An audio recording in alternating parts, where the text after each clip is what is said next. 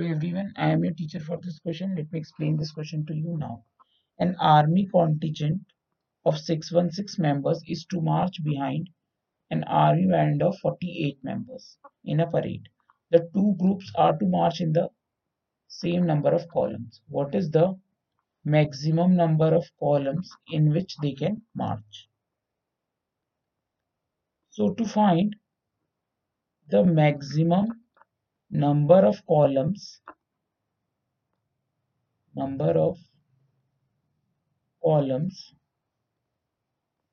we we have to find the H C F of six hundred सोलह and forty-eight, right?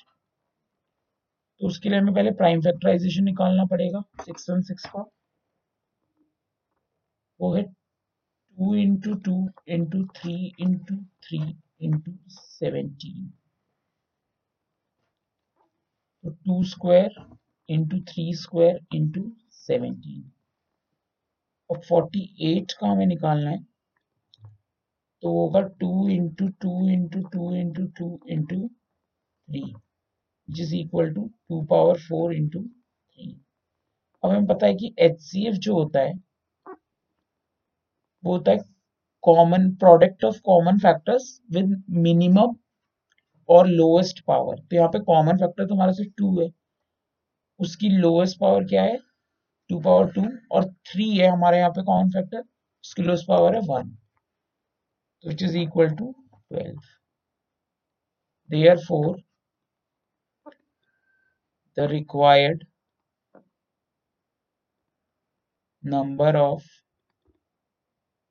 Columns are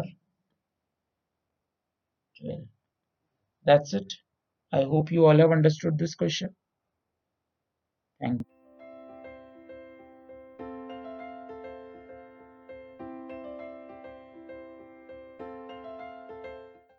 This podcast is brought to you by Hubhopper and शिक्षा अभियान.